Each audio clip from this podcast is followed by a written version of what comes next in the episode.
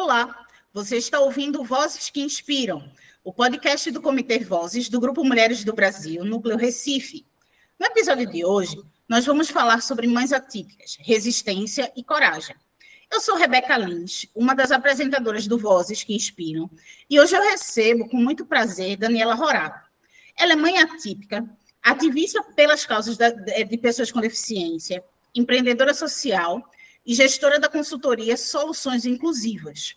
Além disso, ela também é jornalista. Dani, seja muito bem-vinda ao nosso podcast. E eu abro um espaço aqui para que você se apresente, complementando essa introdução que eu fiz até agora, e é, falando um pouco também desse tema. Como a gente tinha conversado no backstage, é, as pessoas elas não entendem a nomenclatura mãe atípica. Então, para você, o que vem a ser uma mãe atípica. Boa noite, Rebeca. Boa noite a todas. Eu, como mãe e mãe atípica, hoje vou dar em homenagem ao nosso mês de maio a todas as mães e mulheres que integram o nosso grupo. E é, eu sou mãe atípica, né? E isso quer dizer que eu sou mãe de alguém que é, vou falar de uma forma mais simples, fora do padrão as, as pessoas é, que têm deficiência ou que têm algum déficit cognitivo ou que têm algum transtorno, por exemplo, como TEA, é, são consideradas pessoas atípicas, elas não são pessoas típicas. Essa é apenas uma terminologia. Então, uma mãe atípica, ela pode é a mãe que cuida, que, que é, é a mãe de uma pessoa assim, né? Geralmente no Brasil é, em mais de 70% dos casos, essas pessoas nascem e são cuidadas pelas mães, essa é estatística.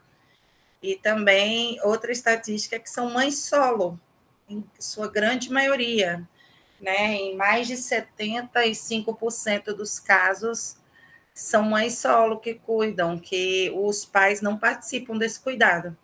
O que talvez tenha gerado uma carga muito emocional e sobrecarga muito maior para essa mulher que recebe um filho com deficiência e a partir do, do momento em que muitos homens sabem desse fato, deficiência, o transtorno, eles abandonam o filho e a criação do filho.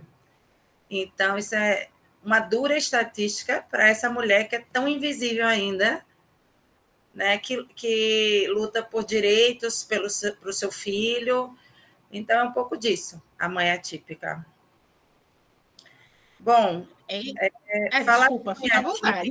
sem mencionar essas dificuldades enfrentadas é, é, muito difícil, sabe? A mãe atípica ainda é uma mulher muito subestimada, muito subjulgada na sociedade, né? Assim, existe uma cobrança muito grande da mãe para ela pela, pela, por esse filho. Ela muitas vezes se sente culpada porque o filho tem alguma coisa e a culpa de todas as formas sempre recai sobre a mulher, né? A cobrança em cima da mulher é muito maior.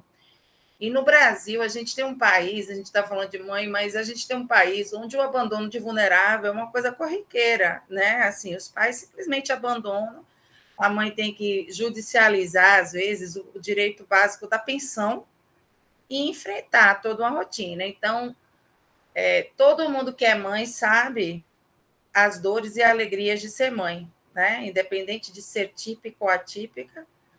Mas quando ela é atípica, é um mundo de, de, de novidades que se apresenta, né? Porque aquela criança ela precisa de tratamento, ela precisa muitas vezes de uma rede de médicos especializados, uma rede de terapias. Então, muitas vezes essa mulher para a vida dela apenas para os cuidados com o filho, aquele tempo de cuidados que seria, ah, eu vou cuidar sempre, mas eu vou deixar numa creche por um tempo. Muitas vezes para a mãe atípica isso não existe, porque ela está atrás de terapias, levando para as terapias, para que o filho execute as funções mais básicas, né? Muitos para tomar água, outros para aprender a mamar, outros para aprender a andar. Então, assim, existe um universo em torno do filho atípico que é uma novidade para ela. Essa explosão de sentimentos de novidade também se torna uma sobrecarga emocional para ela, né? Se torna um desafio muito grande, mas que as mulheres, muitas vezes maravilhosas, poderosas, com toda a sua força, elas constroem verdadeiros eh, legados assim de amor, de coragem, de resistência em cima desse processo do cuidar e da maternidade, sem querer romantizar isso tudo, mas a mulher e a mãe é um ser que é muito especial, deveria ser muito mais valorizado, seu potencial de uma forma geral. E, infelizmente, isso ainda não ocorre com a mãe atípica, ela é muito ainda abandonada dentro do contexto de sociedade. E eu ia falar algo muito semelhante ao que você disse, né? Porque nós estamos no mês das mães. É um mês que é tido como aquele mês mariano, né? Uma homenagem a Maria. Só que quando a gente fala de mãe, é uma mãe muito padronizada, muito estereotipada. É uma mãe que ela se encaixa num determinado padrão que na realidade não existe. Por que eu digo isso? Porque nós vivemos em um país em que nós temos um altíssimo número de crianças sem o nome do pai na certidão de nascimento. E isso, além disso, mesmo aquelas crianças que têm o nome do pai na certidão de nascimento, não garante a presença paterna na sua educação, na sua criação, nas suas relações de afeto. Então, a mulher, mãe, ela já passa por um processo de silenciamento, já passa por um processo de invisibilidade gigantesco. E aí você muito bem esclareceu que quando a gente fala da mãe atípica, isso é quadriplicado. Porque Sim. além de ter todas essas cobranças, além de ter todo esse essa pressão em relação à mulher exercendo esse papel de maternidade, ela ainda, como você colocou, existe o processo de culpa, de onde foi que eu errei. E aí você também tem a, a questão da, do medo, de certa forma, do futuro, de como é que a sociedade vai tratar meu filho, de como é que meu filho vai enfrentar os preconceitos. Então, se para uma pessoa viver já é muito difícil, para uma criança típica, para uma pessoa típica, é mais difícil ainda, porque ela já conta com preconceito social, com a falta de empatia, a falta de respeito essa semana passada, eu vi uma influencer digital fazendo uma postagem contra uma vaga para pessoas autistas. E ela reclamando exatamente porque estava tirando uma vaga de pessoas normais. E aí a reflexão que eu sempre trago é: se ela teve coragem de dizer isso na internet, imagina as práticas sociais que essa mulher não exerce. Como é que ela atua na sociedade no dia a dia? Não é verdade? E a rede de apoio ela é extremamente escassa, ela é extremamente precária. Como foi esse início para você? Como é que foi a sua rede de apoio? Como você pensou nessa maternidade logo no início? Olha, são tantas camadas dentro do que você falou, Roberta, mas eu vou começar, Rebeca, mas eu vou começar por uma, minha amiga. Veja, quando você se referiu à digital influencer, que é, falou que ela foi contra uma vaga para pessoa com autismo e falou sobre pessoas normais. Veja, esse conceito de normalidade ele não existe mais. Existem pessoas sem deficiência e pessoas com deficiência.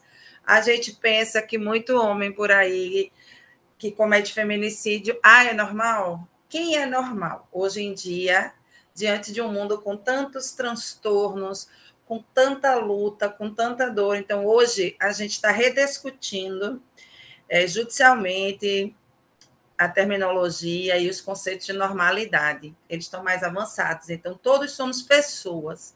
Pessoas com, pessoas sem deficiência, pessoas que têm autismo, pessoas que não têm autismo. É, nesse desse ponto de vista, repare, eu vou fazer uma equação aqui com você, Rebeca. Quanto é importante esse tema que você aborda porque a mãe atípica, quanto mais difícil a situação econômica dela, mais difícil a missão de ser mãe atípica. Porque você está falando em rede de apoio, mas na realidade, na rotina, além da rede de apoio, a gente que, que pode, por exemplo, no meu caso, eu tenho um plano de saúde, eu tenho acesso a um tratamento de plano de saúde e eu tenho uma estrutura básica, vamos dizer assim, econômica. E já é dificílimo. Então, você imagine aquela mãe que depende do sistema de, de transporte público para buscar um tratamento dentro do SUS para o seu filho, para esperar, às vezes, dois anos por um especialista para ver dentro do SUS, um neuropediatra, que está há anos batalhando por um laudo para o seu filho. A história da mãe atípica movimenta o sistema e a, e a lei e a jurisprudência brasileira há muitos anos. Se não fossem as mães atípicas, não teria sido fundado um APAI, por exemplo. Se hoje a pessoa com síndrome de Down ela é incluída, é porque há 40 anos as mães atípicas de pessoas com síndrome de Down vêm brigando, modificando legislações, criando organismos e exigindo esses direitos. A gente tem que entender que a gente vive num local e que há muito bem pouco tempo, há muito pouco tempo, as pessoas com deficiências eram excluídas e escondidas. Nossa geração não cresceu com pessoas com autismo. Elas estavam lá, mas elas estavam escondidas, estava camuflado, eram institucionalizadas, eram motivo de vergonha. E hoje as pessoas estão finalmente empoderadas, como tem muitas mães atípicas que estão empoderadas, que não querem mais ser chamadas de guerreira, nem querem ser coitadinhas, elas querem o seu direito de pertencer e de buscar os direitos do seu filho. Então, por aí, você veja, se eu tenho uma mínima estrutura já é difícil, imagine para a mãe que não tem. Essa equação é simples.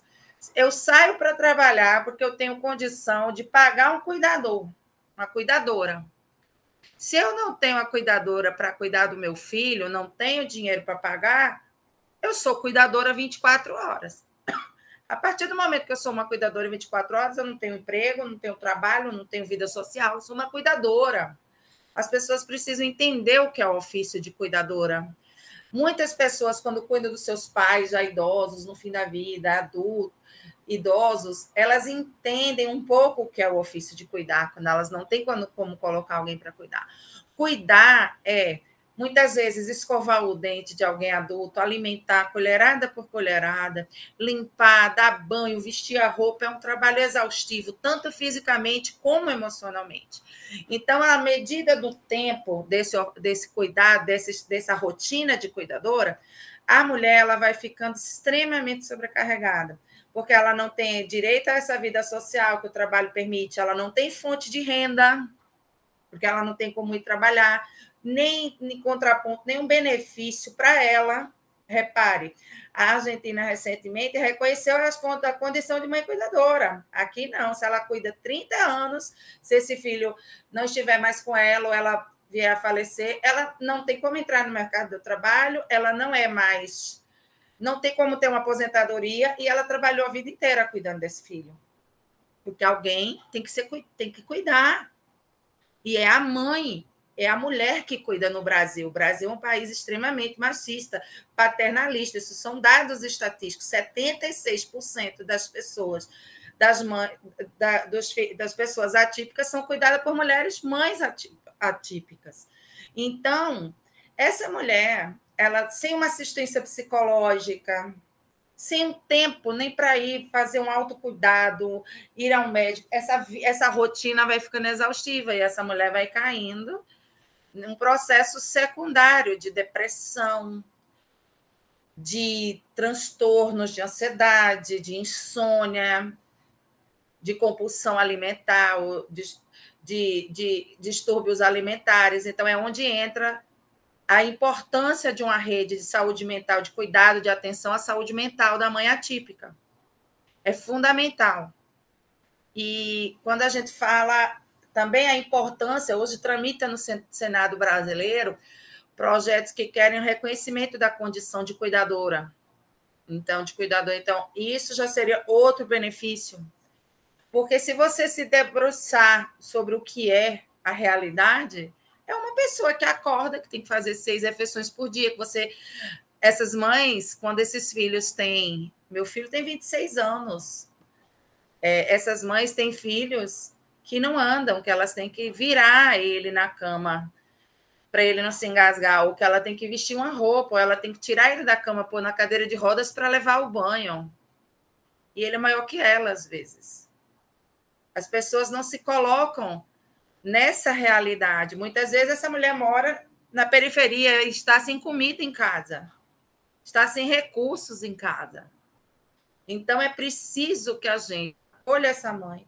Enquanto sociedade lute para acolhê-la de todas as formas, é acolher, não é dizer, ah, Deus dá o fardo conforme você pode, você é um anjo de luz, Deus só dá a dor conforme você possa carregar. As mulheres não aguentam mais ouvir isso, porque, inclusive, você é uma guerreira. Isso mexe com a, autoestima dela. O que é que você acrescentou na vida dessa mulher? Dizer você é uma guerreira. Ela não aguenta mais guerrear. Ela quer facilitar a vida dela. Ela não aguenta mais ter que lutar, lutar pela escola do filho, que é negada muitas vezes, lutar porque o filho não tem um professor especial de acompanhante, um agente educacional de acompanhante, lutar, sofrer porque o filho sofreu bullying na escola e os pais são incapazes de capacitar os seus filhos a lidar com a diferença. Aí ela luta porque ela chega na praia, no ambiente social, no shopping, todo mundo olha diferente para eles, entendeu? Porque olha, a sociedade é assim ela luta o tempo inteiro. Então, o acolhimento, a empatia e a inclusão é um processo coletivo. Não adianta eu cobrar só dos órgãos públicos se a sociedade não fizer a sua parte. Não adianta nada eu cobrar do órgão público se o restaurante não colocar o banheiro acessível, o banheiro adaptado. Não adianta eu chegar no show com meu filho e o show não está adaptado para receber pessoas com deficiência ou em cadeira de rodas como tantos são, de criança. Não adianta eu chegar no parque e não ter um brinquedo adaptado para cadeira de rodas, mas ter parque para cachorro. Então, é por aí, a sociedade inteira ela precisa abrir. Então, até que ponto essa mãe também sofre etarismo? Eu, como uma mulher de quase 50 anos, 47 anos, eu sou uma mulher cheia de potencial, eu tenho o privilégio de poder trabalhar, porque eu posso pagar um cuidador, e não é fácil sobrecarregar, sobrepor funções de mãe, do controle de uma casa, porque eu sou essa estatística. O pai do meu filho abandonou a gente com oito dias de nascido, ele não aceitou o fato, a síndrome de Down. Meu filho nasceu com síndrome de Down, e aos cinco meses foi diagnosticado com uma doença rara, chamada Síndrome de West. Foi o que tornou a, o, o, quadro dele gravíssimo, porque essa doença rara, a Síndrome de West, é bem grave por isso, eu me tornei ativista da área de doença rara primeiro e da mãe cuidadora. E essa rede de apoio nesse momento foi meu pai e minha mãe. Minha mãe, sendo mãe, sendo avó, me puxou, me trouxe, porque senão não estaria nem aqui para contar essa história, Rebeca. Se eu, não, eu fui mãe muito jovem, se eu não tivesse tido uma família para me apoiar, e hoje faz 14 anos que eu moro longe do meu pai e da minha mãe, eu sou sozinha, mas eu tive rede de apoio quando eu precisei. Hoje eu tenho o apoio de um cuidador, eu tenho um companheiro que vive comigo, mas eu posso pagar, é, pagar um psicólogo, mas repare, eu estou numa posição muito privilegiada e muito diferente da maioria das mães. Você mora na periferia, você tem que atravessar uma cidade para ir ver um psicólogo que não te garante um tratamento, porque é uma vez por mês. O seu filho com autismo não tem onde se tratar, não tem vaga, o seu filho com deficiência. Então, são milhares, né? milhares de, de coisas e de políticas que têm que ser pensadas e desenhadas para essa família, para esse núcleo familiar, porque essa mãe atípica pobre da periferia, muitas vezes ela tem outros filhos, ela não tem só o filho com deficiência. E eu não vou me resumir. A, a, a mãe atípica, todas aqui têm os seus desafios, as suas dores e as suas delícias. Eu também não gosto de falar só das dores, não é justo com nossos filhos. Nossos filhos são nossos amores, por mais que as pessoas não entendam, nossos filhos são nosso motivo de orgulho, de no, no, nossa luta. A gente quer também essa autoestima. Muitas vezes a gente chega num lugar, as pessoas olham para nós como se nós fôssemos ETs, exigindo de nós um padrão que não podemos entregar. Não somos padrão. Estamos aqui para destruir para para destruir esse padrão, para criar, desconstruir esse formato e criar novos, novos padrões da neurodiversidade, da diversidade humana, onde todos merecem ser respeitados. É sobre isso o processo de inclusão. Então, ao ver uma mãe atípica, eu não aconselho ninguém ir lá ficar falando você é guerreira, você é isso, porque ela quer muito mais legal se você trocar uma ideia com o filho dela, conversar com ela de uma forma natural, sem que aquilo seja o foco, sabe? Ah, você é uma guerreira, você é uma batalhadora, não sei como você aguenta, é luta, né? O povo, o povo se sente à vontade de chegar para mim é o tempo todo, é uma luta, né? Às vezes eu olho assim, digo, sabe o que é uma luta? Você me dizer isso. Você acha que você está me acrescentando o quê? Endossando as minhas dificuldades. Então, a sociedade ela tem uma forma muito assistencialista de lidar, só que as pessoas têm que entender que hoje a gente vive num mundo de comunicação viral. Todo mundo está na rede social, todo mundo tem acesso à informação, todo mundo conhece os seus direitos. Discriminação é crime. Está na hora das pessoas começarem a acolher para que a vida e a rotina das mamães atípicas e seus filhos sejam mais fáceis. Até porque eu gostaria de frisar também aqui que, ao eu estar representando aqui hoje, falando como mãe atípica, dando meu depoimento, mas quando eu falo como ativista da pessoa com deficiência, mesmo não tendo uma deficiência, eu sou uma representante oficial à luz da lei do meu filho, eu sou a cuidadora dele, eu tomo as decisões por ele, é uma pessoa que não pode se representar, que tem deficiência intelectual, não consegue segurar o lápis, não desenha o próprio nome, tem uma deficiência intelectual severa. Então, as pessoas precisam entender que nós, mães, não estamos roubando o lugar de alguém que tem deficiência, nada. Nessa luta, a gente quer lutar junto. E por conta de muita mãe, é que existe muita entidade em defesa das pessoas com deficiência, é que muita pessoa, pessoa com deficiência alcançou a sua autonomia, seja ela cega, surda, porque foi cuidado por uma mãe. Então a mãe merece respeito. A mãe, a mãe tem lugar de fala, a mãe tem voz.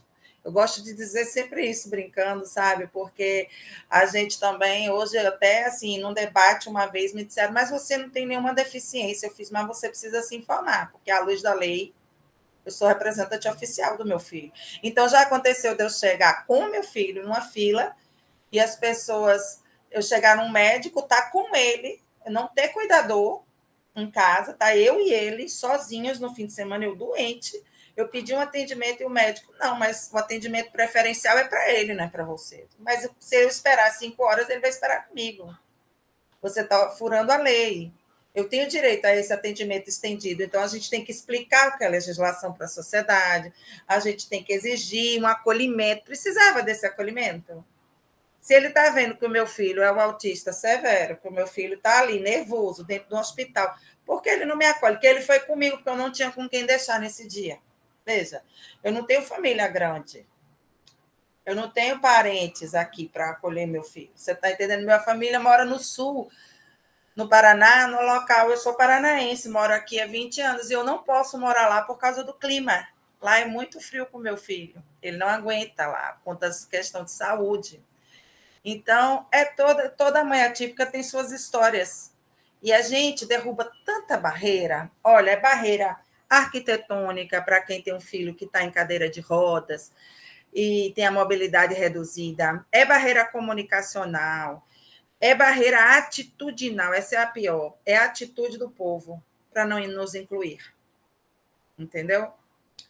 Às vezes o meu filho vai falar com pessoas na rua, as pessoas fingem assim, ficam com a cara assim de nervoso, fingindo que não está vendo ele, porque ele é muito diferente, ele tem estereotipia. Aí as pessoas me perguntam, ele é agressivo? Como se ele fosse, sabe? É, agressivo, eu digo, como assim? Não.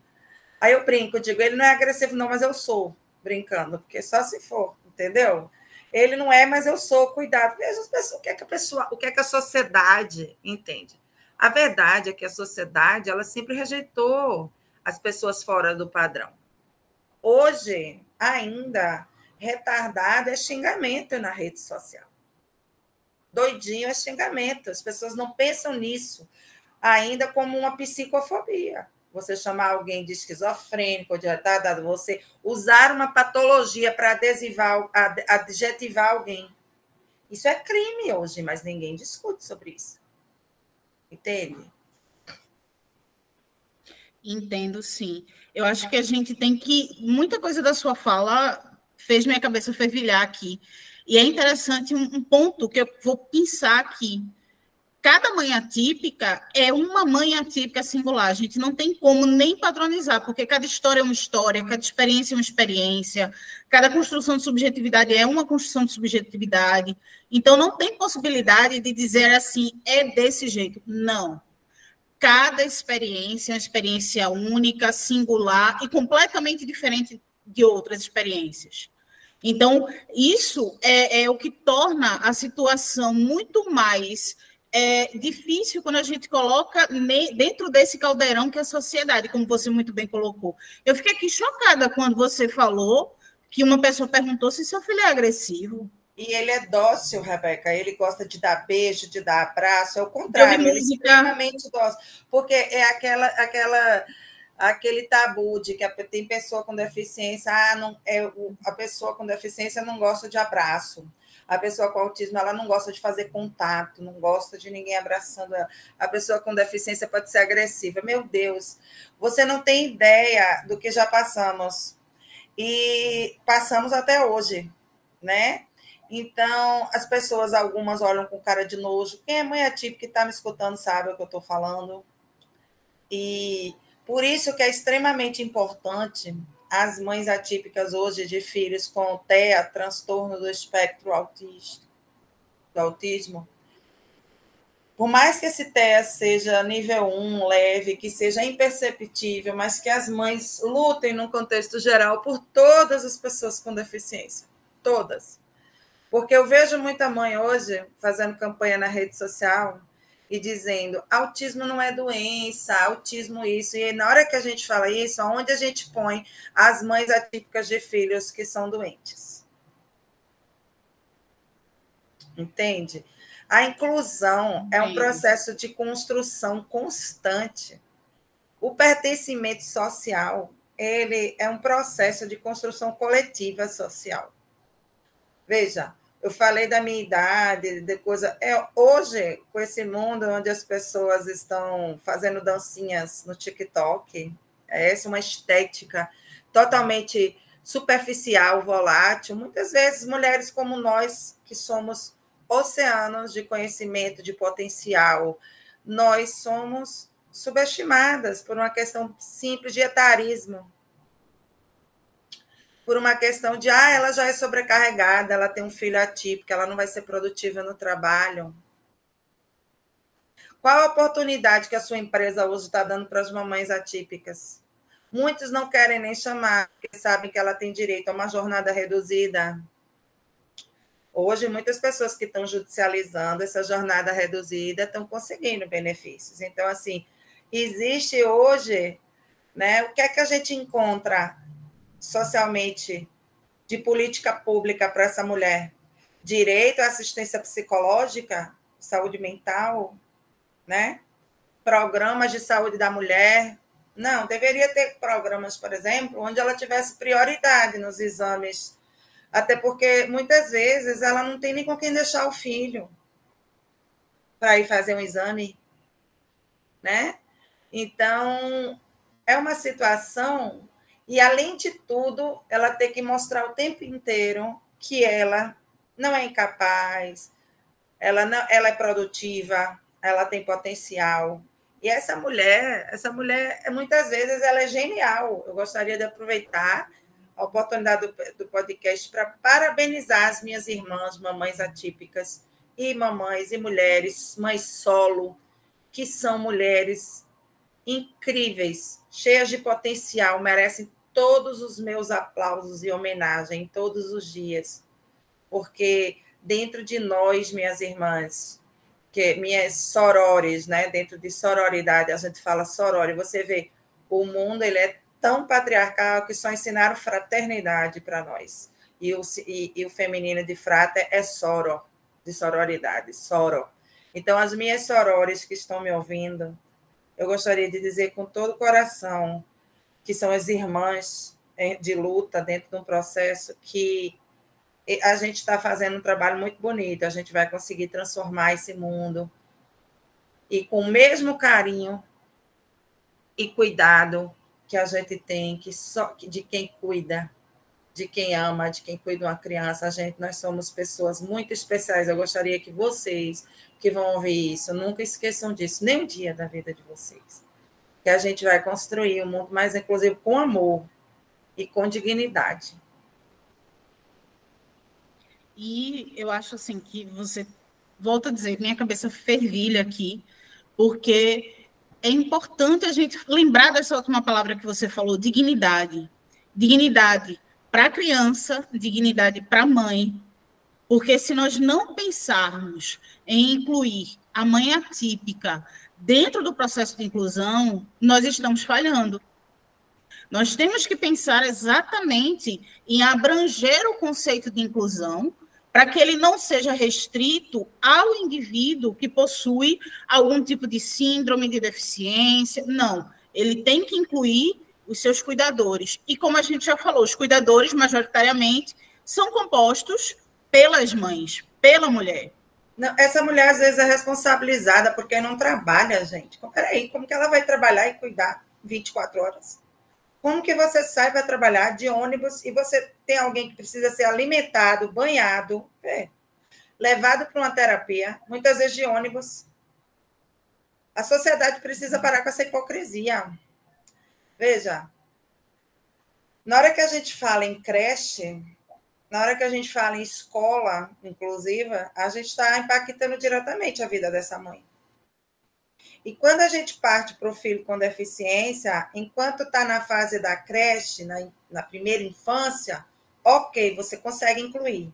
Quando começa a fazer 8 anos, 9 anos, 10, 11, e essa criança não tem aptidões intelectuais para segurar um lápis, não acompanha a turma, ela começa a ficar excluída na escola.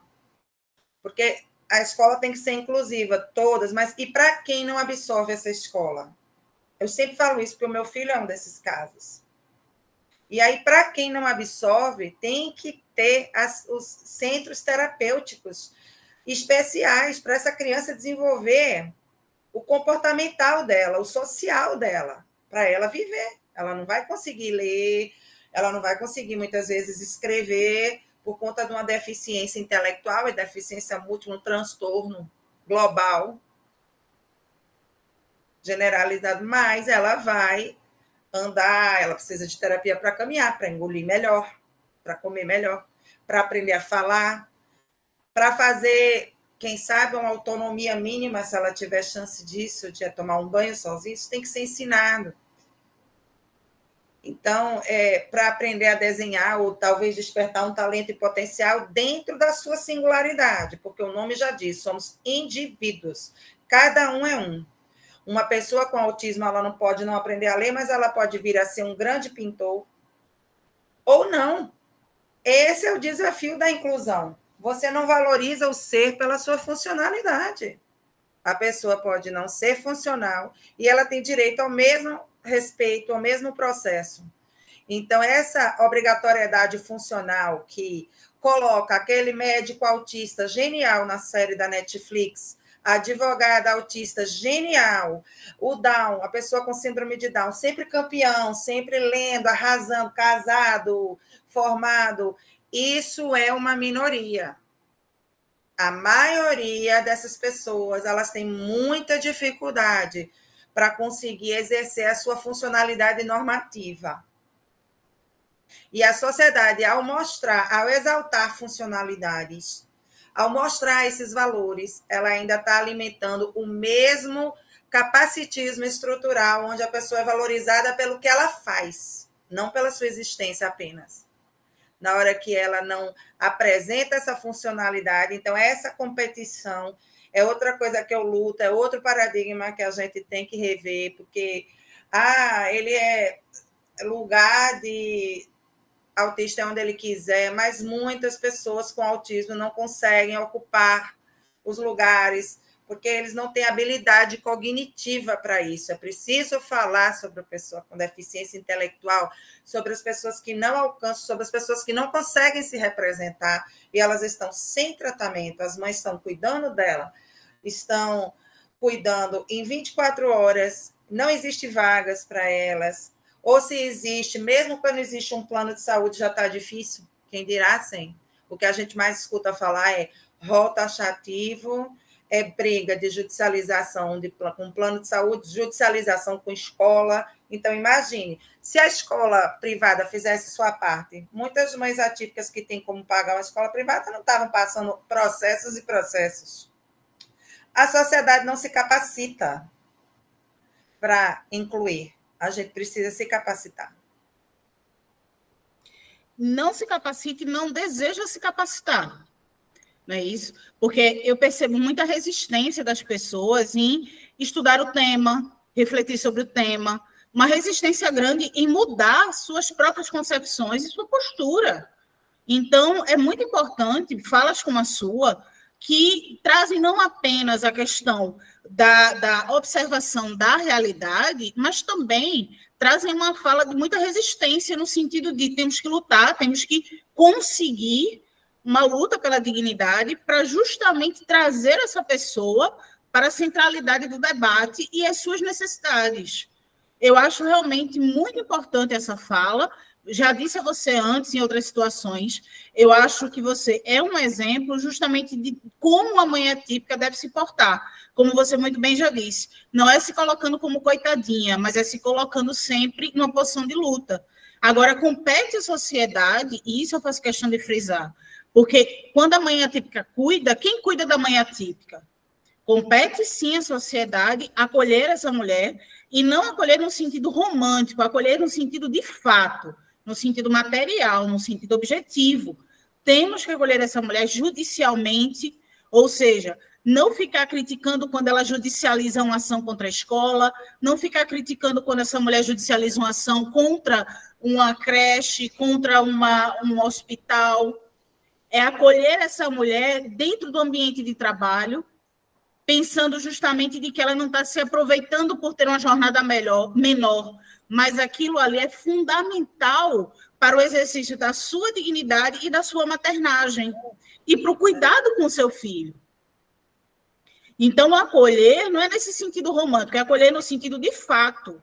É parar de você pensar, por exemplo, em subterfúgios, encarar o problema e dizer não, essa mulher ela precisa de ajuda, precisa de acolhimento e compete à nossa sociedade proporcionar esse tipo de, de apoio, de base, de sustentação. Não é Tanta isso? legislação pode ser pensada, tantas ações podem ser judiciais podem ser evitadas com conversas, é, com acolhimento, com empatia, de modo prático, é, tanto redesenhamento da legislação, tanta coisa pode ser vista, sabe? É, auxílio cuidador, é, auxílio de profissionais da área de saúde para auxiliar essa mãe dentro de casa. Isso é uma dificuldade absurda, não existe tanto na assistência social como na enfermagem mesmo. Muitas vezes sobrecarrega muito a mãe, ela tem que fazer um papel de enfermagem dentro de casa, um procedimento com a sonda. A gente não pensa na realidade dura e crua, né? E é muito mais a sociedade do que imaginar, né?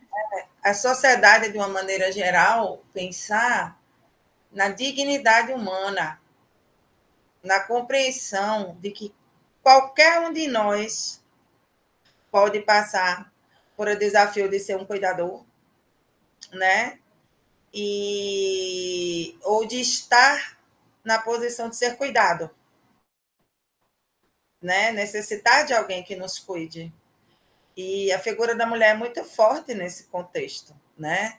Qualquer um de nós, hoje mais ainda, depois de uma pandemia, onde a gente vê milhares de pessoas com sequelas, de, desse vírus e ver a quantidade de acidentes de moto de carro, quantidade dos números crescentes de acidente vascular, enfim, a vida corrida é, estressante, o quanto as pessoas jovens ainda estão sofrendo é, com novas doenças, novas patologias, que ao tempo todo estão virando debate, burnout, depressão, é, Alzheimer, enfim. vários transtornos impactantes, incapacitantes. E a pessoa pode passar por essa configuração de ser cuidada, e ela tem que entender que nessa hora que a gente olha para quem está sendo cuidado e quem cuida, a gente tem que ter uma visão é, acolhedora mesmo, social, de respeito, de dignidade, de permitir esse pertencimento de alguma forma, facilitar o processo de alguma forma. Muitas e muitas vezes eu chego, semana passada, com meu filho doente, cheguei no laboratório, laboratório conhecido aqui em Boa Viagem, vaga de pessoa com deficiência ocupada por uns, uns um rapaz, não tinha nem 40 anos, sem deficiência alguma, estava com roupa de ginástica. Quando ele viu meu filho debilitado saindo do carro, ele disse: Eu falei, você não tem vergonha, não, moço, de parar numa vaga que não é sua? Ele já ia partir para a briga comigo porque eu falei isso, ou seja, a gente ainda tem que lutar por uma vaga. As pessoas reclamam, chama de louca, né? Porque aí é que entra a psicofobia. Quem é a louca? Quem é estressada? É a mãe do menino. Quem é a mulher que está ali se desdobrando é que sobra para ela. Ela que é ansiosa, ela que é nervosa, ela, ela sofre todo tipo de preconceito, todo que você pode imaginar, todo. É preciso que a gente reúna valores realmente éticos sociais de pertencimento, respeito, inclusão, né? E não nos tratando como criaturas etéreas, anjos na terra. Nós somos pessoas de carne e osso. A gente, eu já, olha, o preconceito ele está disfarçado em toda sutileza eu já sofri preconceito numa mesa de bar porque eu estava tomando vinho. Me perguntaram se eu bebia na gravidez. Olha o que está passando na cabeça da pessoa na hora que ela está lá na mesa do bar. Olha, ela, hein? Ela deve ser desregulada, porque está aqui no bar bebendo, filho em casa. Filho nasceu com deficiência, bebeu na gravidez, está bebendo, está enchendo a cara. Então, veja o tipo de cobrança. você. Uma cobrança você. misógina uma cobrança estrutural. Eu estou com sobrepeso, ah, fracassada, agitada, ninguém quer saber se eu durmo, se eu não durmo bem, porque o meu, meu, meu, meu eu sou cuidadora e eu passo noites em claro, às vezes viro e vou trabalhar. E ninguém quer saber a qualidade do meu sono, se eu tenho é, um, dificuldade com, em perder peso, não. Eu simplesmente, nessa hora, eu viro a gordinha desleixada para a sociedade. É assim que a sociedade se comporta. Não é à toa que esse podcast chama Voz, que eu estou dando uma voz aqui para umas, umas questões que muita gente vivencia, mas não tem, entendeu? Então, muitas mães, às vezes, elas passam por situações, mulheres totalmente constrangedoras, porque querem que a gente seja aquele padrão que você falou, de comercial de margarina, né? E nem margarina nem bem faz mais, minha gente. Está na hora da gente mudar o comercial. A neurodiversidade existe e de perto ninguém é normal. Vamos falar Exatamente. É? Dani, já estamos nos encaminhando para o final desse podcast, porque é, conversando aqui, a gente já passou os 30 minutos, 40, mas é, é isso mesmo. Como você muito bem determinou, o nome do podcast é Vozes, é para dar voz a mulheres como você. E aí, para finalizar, eu queria que você desse uma mensagem final, mas uma mensagem de Dia das Mães, porque esse podcast vai ser, no, vai ser lançado no Dia das Mães, de fato. Então, é, se a gente olhar direitinho, ele sai na segunda-feira após Dia das Mães. Então, eu queria que você finalizasse com a, uma mensagem para todos nós.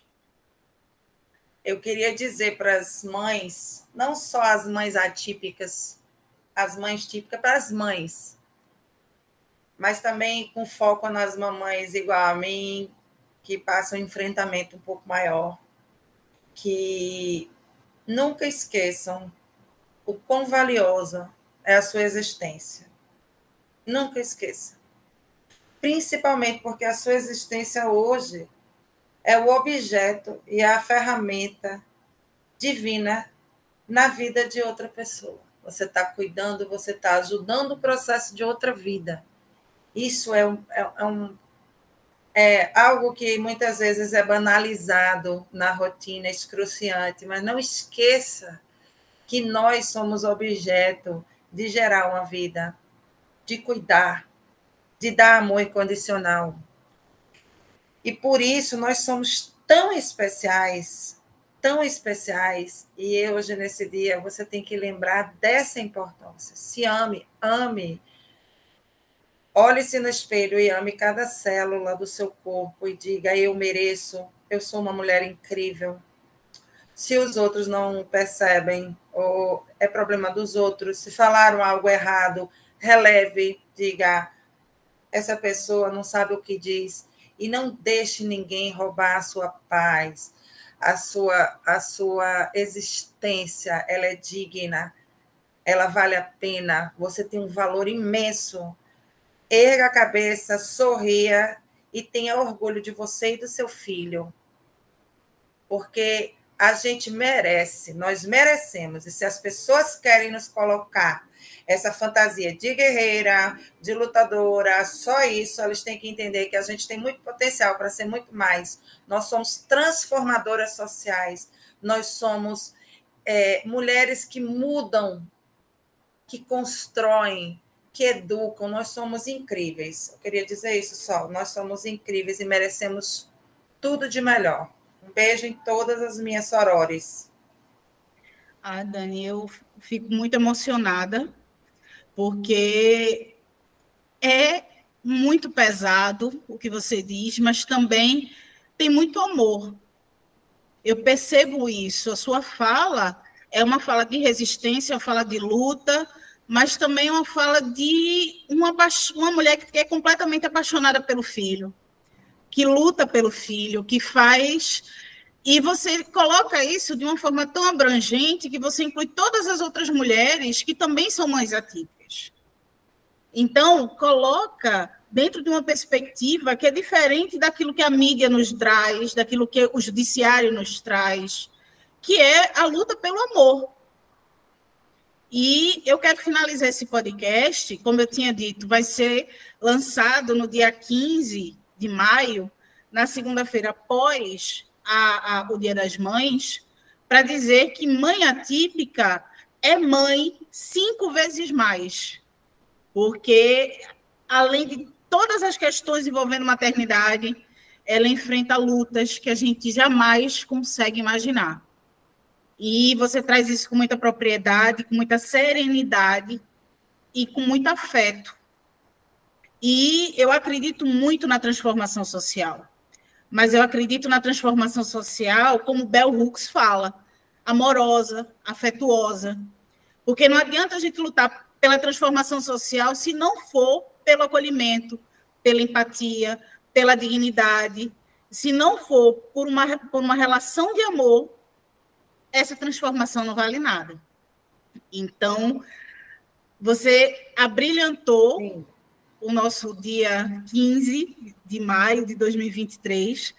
De todo o meu coração, eu te agradeço. Eu quero muito te dar um abraço bem apertado Vamos ficar com o abraço virtual por enquanto. Tá bem, recebam o meu abraço. E um feliz Dia das Mães para você, com seu Obrigada. filho maravilhoso, com essa, essa pessoa linda que está aí, ouvindo música. É. Obrigada, querida. Obrigada para todas nós. Valeu, gente. Muito obrigada. Um beijo para todos e hoje finalizamos mais um podcast Vozes que Inspiram. Agradeço pela sua escuta e no dia 30 tem outro podcast. Então vamos seguindo esse fio e vamos é, ouvindo essas múltiplas vozes que impactam e transformam a nossa sociedade. Eu sou Rebeca Lins, voluntária do Grupo Mulheres do Brasil, do Comitê Vozes, e dou um grande abraço a todos vocês e até a próxima. Tchau, tchau.